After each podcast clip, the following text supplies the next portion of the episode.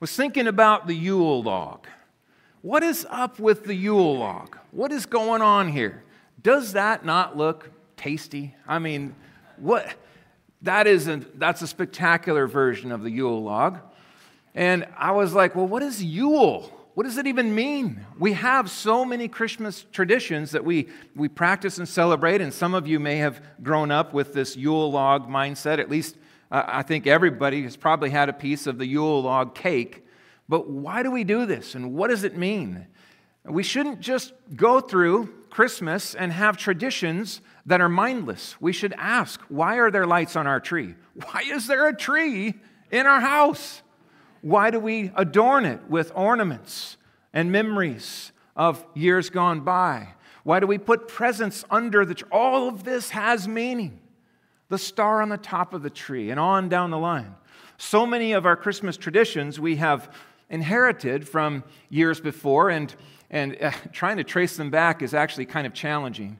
Um, a lot of them track back to Germany and Reformation days. Martin Luther had a hand in, in some of those things. I think many a house burned down back in the day because they actually had open flame on trees that were hung upside down from the rafters. And uh, thankfully, we don't do that anymore. Um, but this Yule log, let me tell you a little about the Yule log. I had an interesting experience as I was studying this week for the sermon.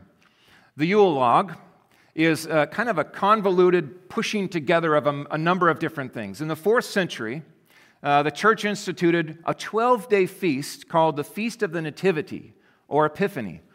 And it corresponded with the celebration of a, of a pagan um, ritual or, or um, kind of a celebration called Sol Invictus. Now, this was also known as the return of the invincible sun.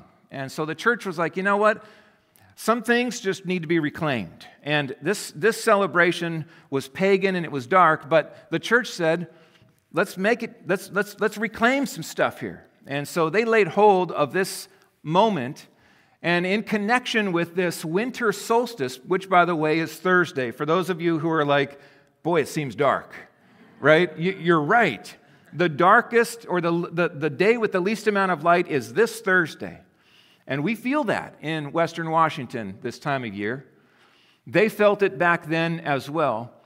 Um, and so the church kind of pushed this together and sought to reclaim. This became known then as the 12 days of Christmas. We have a lot of songs that kind of speak to these rituals.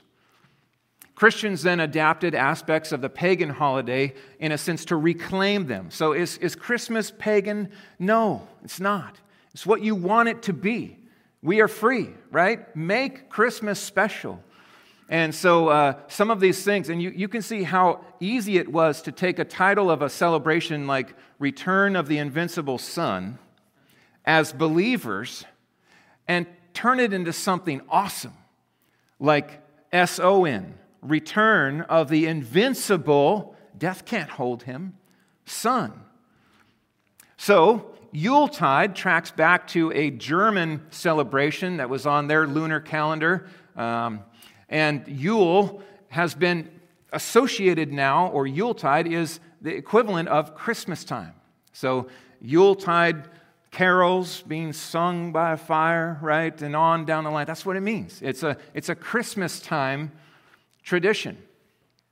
So, the Yule log was practiced, especially in Europe, was the practice um, on Christmas Day, beginning on Christmas Day, a very large uh, tree would be portioned up, or in some cases, just fed little by little into a fire, starting on Christmas Day and then the 12 days total that followed. And the idea here is that there is a light in the darkest of days. So there's imagery here that is glorious and beautiful that meets us. And it's a reclaiming of this Sol Invictus um, and a pointing to Christ, not only to celebrate what he has done in his arrival and his finished work on Easter, but also what he has promised to do, and that is return. Return. So here I am thinking about the Yule log, and I'm, I'm studying my passage while my fireplace is on, right? I'm working from home this day, my feet are propped up, I got the verses, and right behind these verses, I see my fireplace burning. And I thought, you know, fire is awesome when it's contained. that fire that is bringing light into the room and warmth could just as easily burn my house to the ground. And then I began to stare at these verses and I thought, you know, there is another connection with the Yule log. The Yule log does point us to a day in which Christ will return. There is an aspect of Advent where not only we look to his arrival, but we also anticipate his return. There is light, yes, when he comes, but there is also fire. There is also fire. And it's right for us to have this in view. I know it's Christmas time, and this may not have been your first thought of a Christmas passage, but it was indeed God's plan for our day together in His Word. He ordains this. This is expository preaching. Here's our verses before us. So, when you think about Advent, yes, think righteousness and the return of Christ, and we long for that. The weary world rejoices at the Savior who has been born and all that he has accomplished. But there is a day that is coming when he will return, and it will be a very different kind of arrival. It is a day that will be filled with wrath and fury.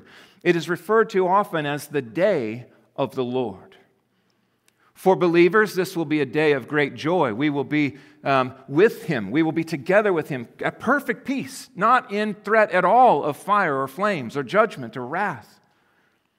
But for all who are not looking to Jesus as Savior and Lord, it will be a day of dread that will be the start of fire that will never end.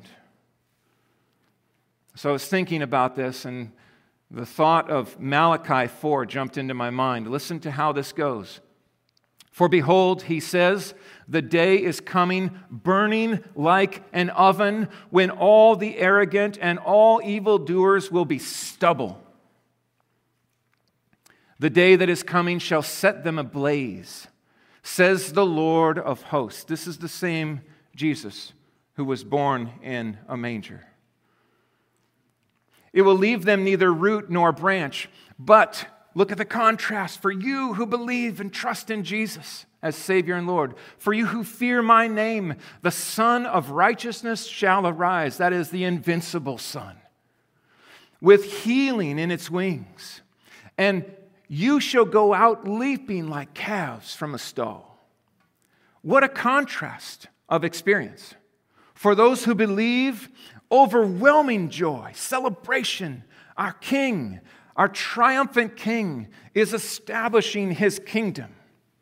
And for those who don't know him as Savior, Lord, and King, absolute horror.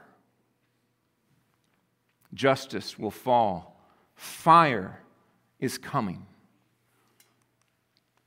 Lessons from the Yule log. That's what I learned as I studied these verses this week and my fireplace burned. And so, what I want to encourage you to do is when you think about the, you know, the Yule log burning on the, in the fireplace, or some people put it on their TV and it just loops, I guess. It's like a fire on your TV. Um, or when you get the cake and you're cutting the slice, think, yes, oh, light in the darkest of days. And at the same time, think preparation. Be ready because fire is coming. He is coming with fire. So, lessons from the Yule log. Let's get into these verses. 2 Peter chapter 3. We're going to begin in verses 1 and 2, a reminder to remember. Now, remember the context, the whole flow of this is that we've been warned for the last two weeks here about false teachers and how we must be on our guard. These wolves are dangerous and they are, they are destroying people, leading thousands, scores of people to the fires of hell. This is the context that we have had, and it continues today. A reminder to remember. Peter says this now, this is now the second letter that I'm writing to you. First Peter being the first, we studied that last year. He calls them beloved. I love that. Beloved. These are fellow believers. He's writing to them. In both of them, I am stirring up your sincere mind by way of reminder, so that you should remember the predictions of the holy prophets and the commandment of the Lord and Savior through your apostles. Now, there's some cool language in here. He is saying, listen, there are some important things that you might easily forget or not emphasize enough. And I want you to have them at the forefront. Well, what are those things? One of the things for believers is grow. Grow in the grace that He has provided. He has provided all that you need. Now grow. Be set apart from this dark world. Another thing that we've just seen in the previous weeks is be on guard. Watch out for false teachers. Don't be led astray. Stay true. And he's pointing here to the Word of God, the remembering of the, the holy prophets and what they have spoken. That matters. It's not just, you know, been there, done that. I read them once and we're good. No, it's they speak to help us today. And look at the connection here of Christ.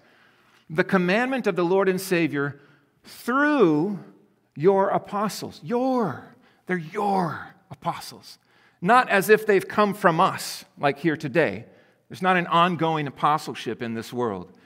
There were apostles appointed by Christ Himself, and they were given to the church to bless her, to strengthen her, to give revelation to her that was from the Lord Himself, to preserve and protect God's people. So, in a sense, you could say this pay attention, Christian, to the Word of God.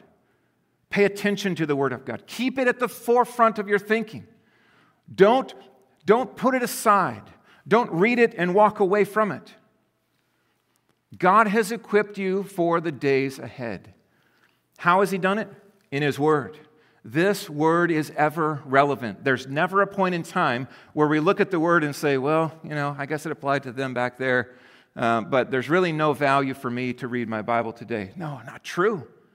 What you face today, you find equipment here to live it, to walk in obedience. What we will face in the days ahead, we have everything that we need right here. Be a people of the word. Now, he goes on from here to speak about those who, who mock or ridicule the return of Christ in the last days, verses 3 and 4, ridiculing Christ's return.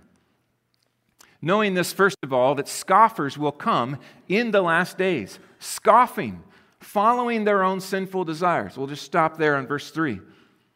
Knowing this, first of all. So I'm, re- I'm going to remind you what you've got to remember here is that there's been a prediction that has been put forward. And I'm reminding you of this. In the last days, people are going to come to lead you astray. They will scoff at the word of God. They will scoff in order to follow their own sinful desires. Hmm. Reminds me of Hebrews 1, verses 1 and 2. Long ago, at many times and in many ways, God spoke uh, to our fathers by the prophets, but in these, now note this, in these last days. That's, that's what, like, as he was writing, the author of Hebrews is writing this, and he's referring to the last days. If he saw them as the last days, how much more so the days in which we find ourselves. In these last days, he has spoken to us by his Son, whom he appointed the heir of all things, through whom also he created the world. So, the last days, in the last days, scoffers will come. Friends, they were scoffing in Peter's day, and they are scoffing all the more in our day. There are scoffers. They mock the Word of God. They belittle the promises and the predictions of the prophets. They make fun of those who would take seriously the warning and heed the call to flee from the wrath to come. This is how Paul put it in 2 Timothy. Again, in, ref, in referring uh, he, your apostles, Paul is in view here. He's one of those voices. Understand this that in the last days, that's our days too there will come times of difficulty. People will be lovers of self, lovers of money, proud, arrogant, abusive. That word there uh, can also be translated um, reviling, right? That's our word. Scoffing, mocking, reviling. Disobedient to their parents, ungrateful, unholy, heartless, unappeasable, slanderous, without self control.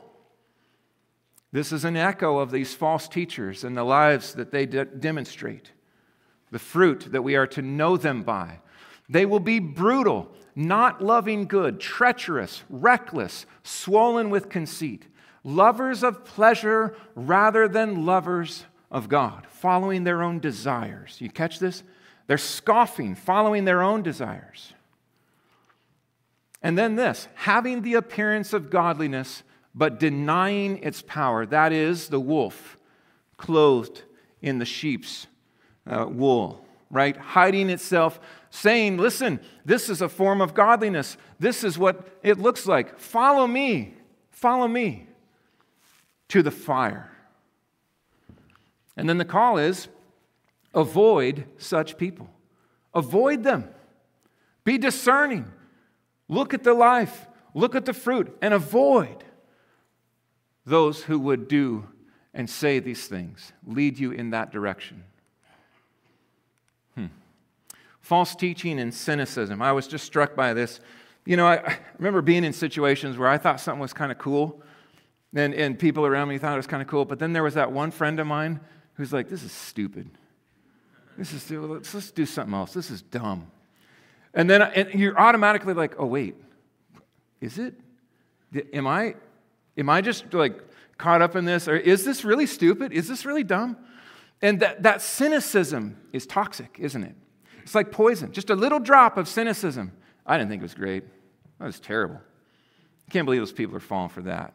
Right? And, and all of a sudden, it just kind of begins to move and grow. It's easy to play the cynic in our day. Some of you might be here today with your arms crossed. I'm here because of her. Right? That's why I'm here. it's not like I want to be here. It's Christmas. Fine, I had to go. I think, what, what do you expect? The cynic. I want to encourage you to hear the warning of God's word today cynicism, especially that kind of cynicism that would doubt the Word of God, that would stand in judgment over it, or even mock the reality that the Word of God portrays for us today. Don't fall prey to cynicism. Don't stand off. Don't be the skeptic. Listen to the Word of God and let it ring out today. The scoffers come to excuse their sin. They scoff. Why? Because they want pleasure, right? It's for their own pleasure. That's what they're scoffing. They're like, the day of the Lord. Are you kidding me? Whatever. We can live however we want. We're not worried. They scoff to assuage their guilt. They don't want to deal with the guilt that they know. They feel it. Their conscience bears witness inside of them. And what are they going to do with that? This is one of the ways God loves the world. It's a, it's a love that demonstrates conviction of sin, and it's written on our hearts. And when we sin, even as unsaved people, there is a weight and it has to be addressed. And oftentimes, ridiculing, scoffing helps to suppress that guilt, push it down. They scoff to recruit others to do the same. Sin loves company. Rebels like armies. So, scoffing is a recruitment strategy. And sometimes the scoffing targets those who seek to live lives of holiness, to put them down, to make godliness look strange and worldliness look normal. They scoff in disbelief of God's word. Hmm. Be warned. Watch out for the scoffers. They can build a huge audience. They can grow, oh my goodness, you can grow a huge army off of disgruntled people. Well, I grew up in the church, and those, those church people, those, oh, well, you should follow me, right? Because we all, we're going to gather around how much we dislike church people. I look back on my time at Mars Hill in Michigan, and I remember saying to, to our full staff, 70 people, I remember saying this flat out Guys, I can identify all the things that we exist not to do, right? We're not going to be one of those fundamentalist churches where we're saying we're not going to do this. We're not interested in, in legalism. We're not going to do this. We're not going to have those weird signs with the words on it that you always have to change. And they say those dumb, you know, Christianese things. And all the things, the mocking and the ridiculing of all the churches around us in West Michigan. And was there a reason for some of that? Absolutely sure. No doubt. Was there some, some, some legalism there? Yes, no doubt. But when a church gathers around all of the things that we're not going to be about, it's very hard to identify, yeah, but what are we about? And I was so struck by that. I had to bring it up. Like, guys, I'm like, what are we about? What are we for? Because all I hear is all this stuff like this. We don't want to do that. Look at those people over there. We're not going to be like that. Hmm. Turns out that that was a signal of a major problem in that church a failure to love Christ and the gospel and keep that at the center. Scoffing and disbelief. What do the scoffers say? Well, this is what they say Where is the promise of his coming? Wait, he's coming again? Yeah, right. Then they go on to say, For ever since the fathers fell asleep, all things are continuing as they were from the beginning of creation. He's going to come? No, he's not. That's clearly not what's going to happen. Look, history shows he's not coming. This is just the way it is. You know what? Do your thing. You're going to be fine. Don't worry about the consequences. That's what they're saying. That's not what I'm saying. Don't, eh, don't get me confused, kids. I, last week I was nervous because I had a whole slide of terrible things, and then I was like, but I hope I clarified. That's not what we're saying here. Stay true to the Lord. He is coming again. Where is the promise of his coming? Uniformitarianism is the word. That's a big word, it's fun to say. Here's what it means it means just this all things are continuing as they were from the beginning, creation. That's, that's just all the same. Now, here's the amazing thing that happens when you adopt this worldview. Number one, you, you, you have to work hard to adopt this worldview because you have to purposely ignore some things. We're going to get to that in a second. But one of the most important starting points is there is no God. If that is your starting point, there is no God, then I have to build a worldview that can account for what I see, right? Darwinism, that's where it comes from. Evolution. This, this needs to be called out. Uniformitarianism is this assumption that everything continues as it always has. That's not true. It's just not true.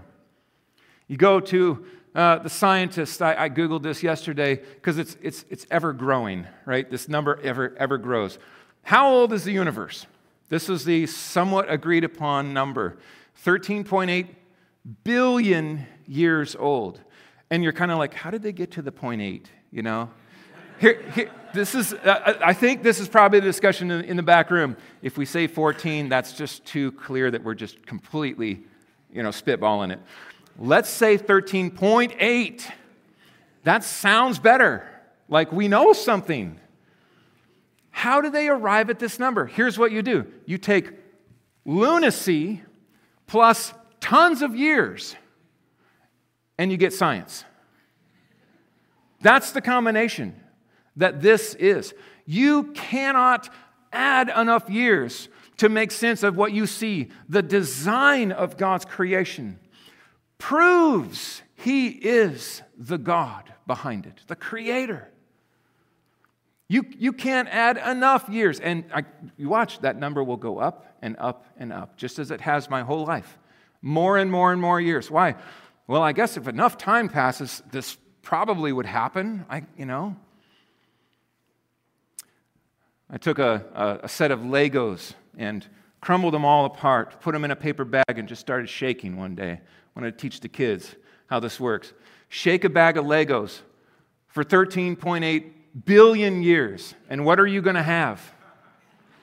You're going to have a constructed Lego set? No, you're going to have powder. God creates. Time does the opposite. It's the law of entropy. So you go to the Grand Canyon, the naturalist will give you this long speech about how this is continuing on as it always has. That's why the gorge is so deep. That river just cuts it all the way through there. Now, does the river cut? Yes. But like that? No. No. Why will they not give account for miraculous moments or cataclysmic uh, judgments? Well, because there is no God. We can't give that room. If we go to that place, then we have to reckon with the reality of a creator. And so science becomes silly, foolishness. Accountability is at the heart of this. This is what is being avoided. If we can prove that there is no God and come up with enough justification by science, you know, quote unquote science, and enough years, then we can get away with what we want to get away with. We can live as if there is no God. That's the goal. Sometimes you get an honest atheist. Aldous Huxley came along in, in 1966. He was, wrote, wrote the book Confessions of a Professed Atheist. Listen to what he said. He said, I had motives for not wanting the world to have meaning. Consequently, I assumed it had none. And, he said, look at the cause and effect. And then I was able, without any difficulty, to find satisfying reasons for this assumption. Is that science? That is not science. That is the promotion of falsehood. For myself, as no doubt for most of my contemporaries, what a view into the world of 1966, the scientific community. Imagine even now. He says the philosophy of meaninglessness was essentially an instrument of liberation. The liberation we desired was simultaneously a liberation from a certain political and economic system and a liberation from a certain system of morality. There's conscience that's being acknowledged. We objected to the morality because it interfered with our sexual freedom. There's some honesty. Hmm. You know, it's amazing is how clear the Bible says this. It's just as clear as day. We've known this has been the case because the Bible declares it in Romans chapter 1. For the wrath of God is being revealed from heaven against all ungodliness and unrighteousness of men who, by their unrighteousness, they suppress the truth that they know. They, they suppress it with their sin, they push it down. They appease their conscience. They, they sear over their conscience, push down the guilt.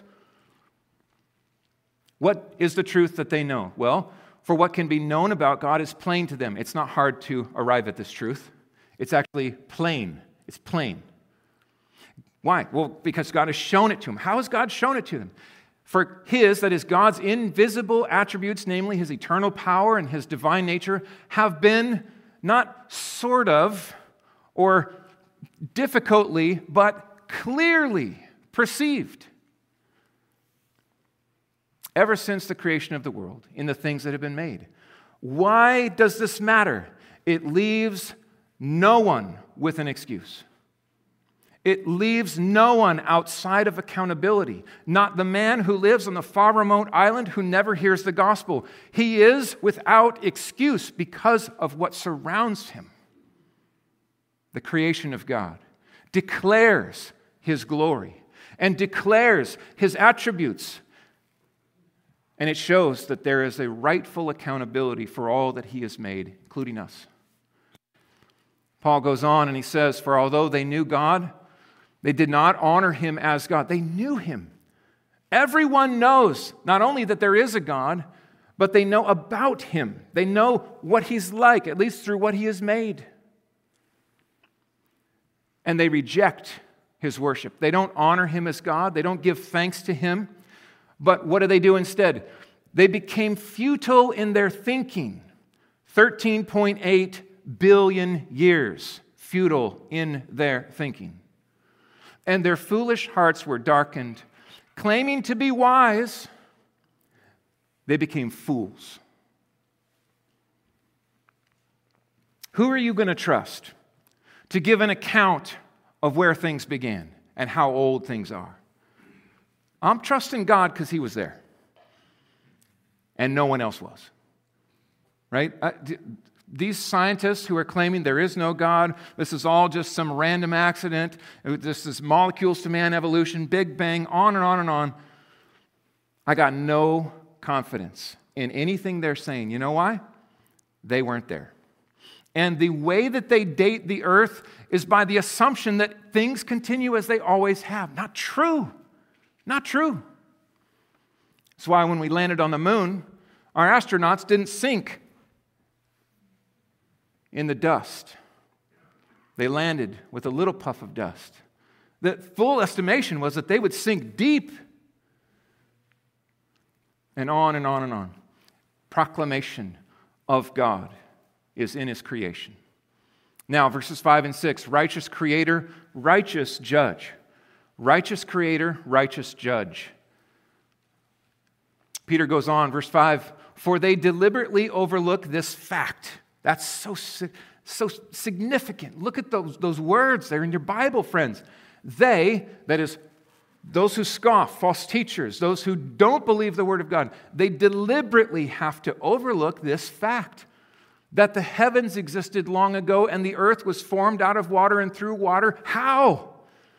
By the Word of God. He created ex nihilo. Out of nothing, He created. How did He do it? Words. He brought it forth and that by means of these, the world that then existed was deluged with water and perished. Wow. What's he saying?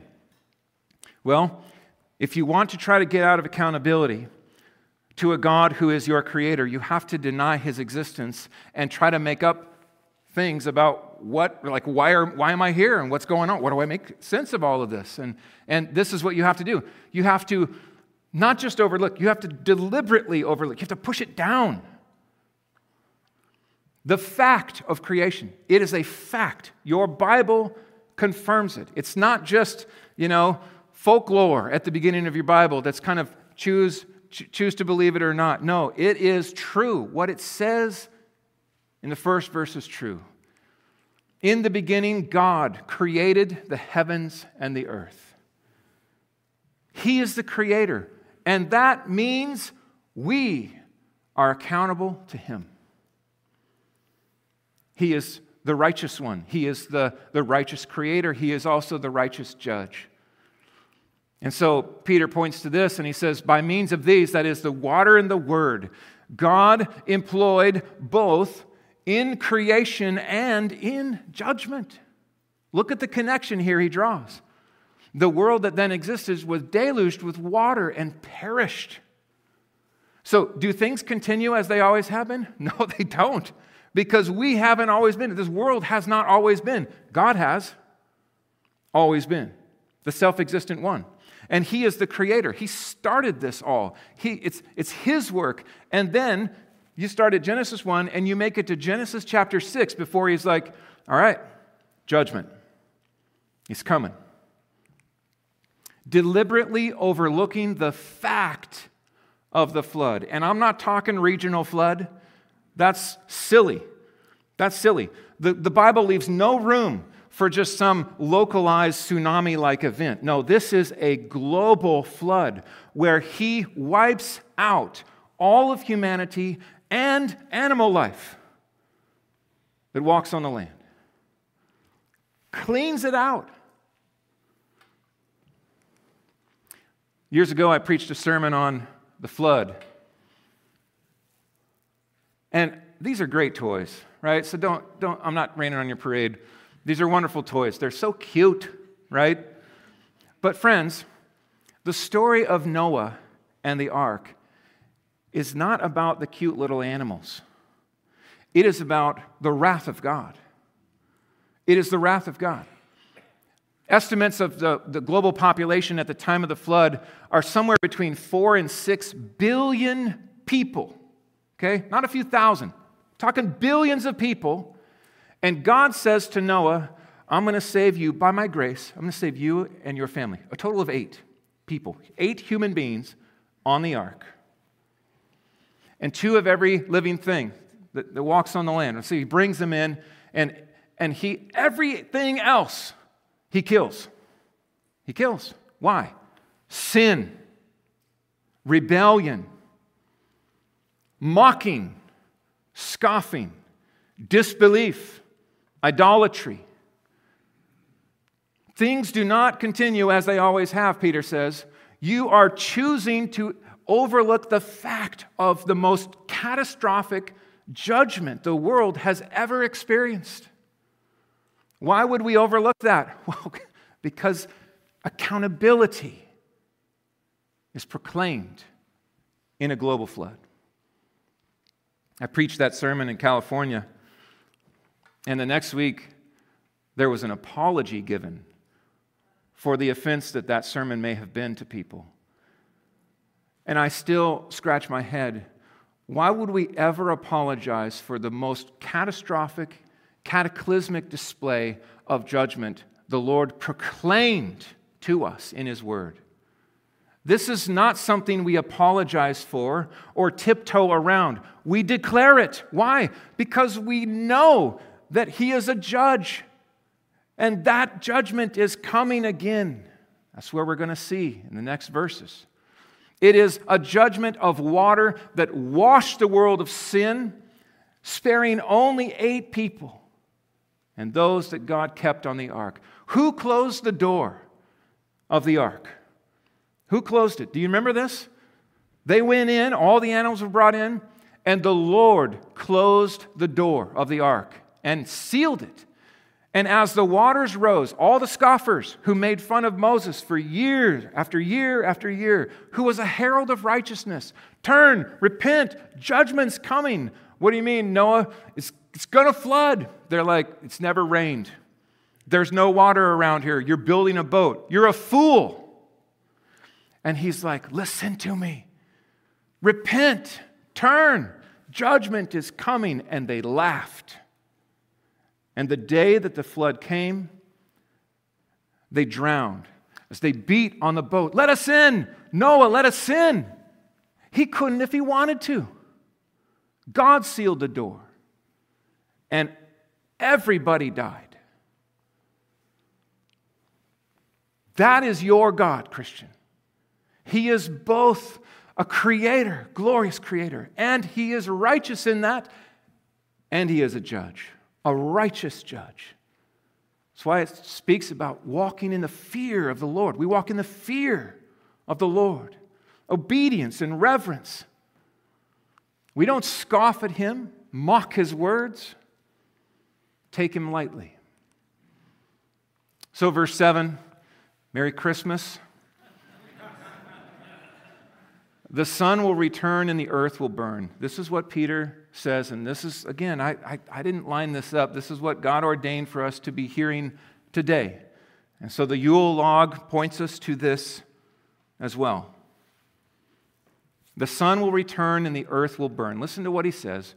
By the same word, that is, the, the way the heavens were made, uh, uh, the, the heavens and the earth now exist, are stored up for fire being kept until the day of judgment and destruction of the ungodly. That is the same God who created, the same God who destroyed with the water, is keeping, storing up the heavens and this earth, friends, this earth. So, there's a word about um, stewarding creation. Um, Christians should care for this earth, yes. But let me just be clear this earth is not intended to last forever. God has stored up fire to destroy this earth. So, all of this activism that gets really kind of militant and almost in, many churches, it replaces the gospel. This is what we're about. We're about saving the planet. You're not going to save the planet. You can't save the planet because God is going to burn it with fire. Should we care about the planet? Yes, we're called to steward. Just like Adam and Eve, we're called to steward the garden. We should be wise and, and steward well. But this, this environmentalism stuff has gone off the charts crazy. It's being kept until the day of judgment and destruction of who? The ungodly. Those who refuse to repent, who mock at the word of God, who, who make light of the incarnation of Jesus Christ who just walk through the Christmas season as like just it's just tradition. It's just what we do. There's no actual, you know, events here that we're celebrating. It's just punch the time card, Christmas, yay, stand, sing, then go, come back next year. Fire. Fire. Stored up for fire. Turn on your fireplace when you get home and just look at that flame and be reminded of this verse. This is no light matter.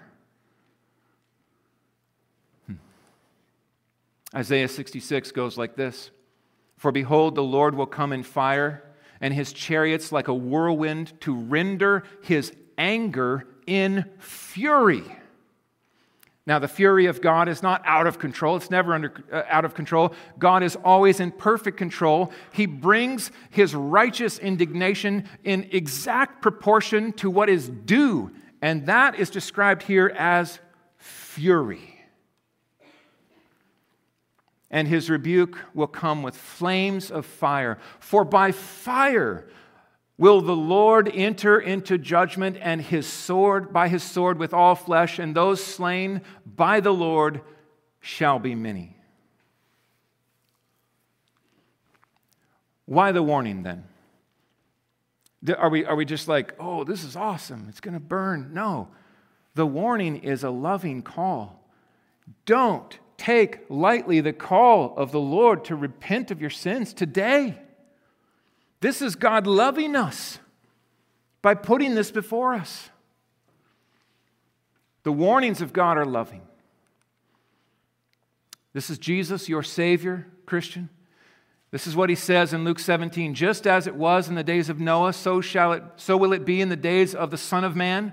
They were eating and drinking and marrying and being given in marriage until the day when Noah entered the ark and the flood came and what? Destroyed them all. Likewise, just as it was in the days of Lot, they were eating and drinking, buying and selling, planting and building. What does this mean? They were living as if there was no God. Like, not all these things are bad, right? They're just, they're just living. But what are they not doing? Fearing the Lord, worshiping Him, obeying Him, serving Him. On the day when Lot went out from Sodom, fire and sulfur rained from heaven and destroyed them all. And then Jesus says this So it will be on the day when the Son of Man is revealed. Fire will fall. And the destruction that takes place there is a fire that is never quenched, it is never put out. A couple weeks, Alex is going to look more into that uh, as he preaches through verse verse 10. The return of the invincible Son is a return of both righteousness and light and glory, and also it is a return that marks intense, wrath filled fury, indignation, and retribution. This is our text. So the question is where do you stand with this king, this sovereign? If he were to return this afternoon, and who's to say he won't come to catch up his bride? It could happen today, right? It could happen today. The imminent return. The question is are you ready to meet him? Are you in Christ? I was thinking about Noah and the ark. That's, that's like a living, real parable of the gospel. God's like, I'm going to destroy everyone, but I have made a way for you to be saved, Noah, and it's going to be through the ark. Through the ark. You get in that ark, and I will seal it up, and I will keep you in the midst of my wrath, and I will protect you, and I will deliver you through the wrath that I unleash on this earth. The ark is where you must be. Today, my friends, that's the call of the gospel. The ark is Jesus Christ. God has made a way for sinners like you and me to be forgiven, to find peace with God, to be reconciled, to be rescued from the wrath of God that is coming. Have you run to Him? Turn from your sins, embraced Him as King and Savior and hope. Now, a lot of times this, this turn or burn thing gets written off, but let me just say, if you don't turn, you will burn. That's not heretical preaching. That is straight text call to, to, to the gospel. It's a loving call. It's not unloving to encourage people to turn from imminent destruction and run and be saved from certain fire. Turn to Jesus Christ. The door is open today. Listen to how believers from Macedonia commended the Thessalonians. I had to practice that. The Thessalonican believers. They lived in Thessaloniki, okay? Listen to what they said about their fellow believers. This is Paul encouraging them. He said, They told me how you turned from, uh, to God from idols to serve the living and true God and to wait for his Son from heaven, whom he raised from the dead. That is Jesus, who delivers us from the wrath to come. May that be true of all in this place. May you turn from your idols, from self and sin and darkness, and run to Jesus to love him and serve him and trust him and be delivered from the wrath to come. Let's pray. Father, thank you for pointers and reminders that you give. We think about your word and the way that you love us through your word, how you equip us to live in our, our days and these last days that we live in. Oh, there's so much mocking and scoffing and ridiculing of your word. May we listen to your word. May we embrace you and trust you, the God of your word. May we believe all that you've said in your word is true, authoritatively true, even when people with lab jackets claim to be wise and say 13.8 billion years. May we trust you, the simplicity, the clarity of your word, and may we know that we are accountable to you, and may we then run to Jesus Christ, the provision of salvation that you have given us, the only way that sinners can be saved. May we be trusting him every day, clinging to him believing and, and, and, and hoping and, and waiting for his coming. Father, use us, as I prayed earlier, to reach as many as possible, just to reach the lost. I pray that we would be found as, as very vocal witnesses of this good news. Even this coming Sunday, Lord, use us to invite those that need to be here to hear this good news. I pray that you would bring them, I pray that you would save them. Strengthen us to walk in these last days, Lord, and keep these things at the forefront of our thinking. Remind us as we see the fire in the fireplace or the Yule log. Remind us as we read in our word that you are a God who has promised, and this fire is coming. We have work to do. Oh Lord, we long for the day that you return.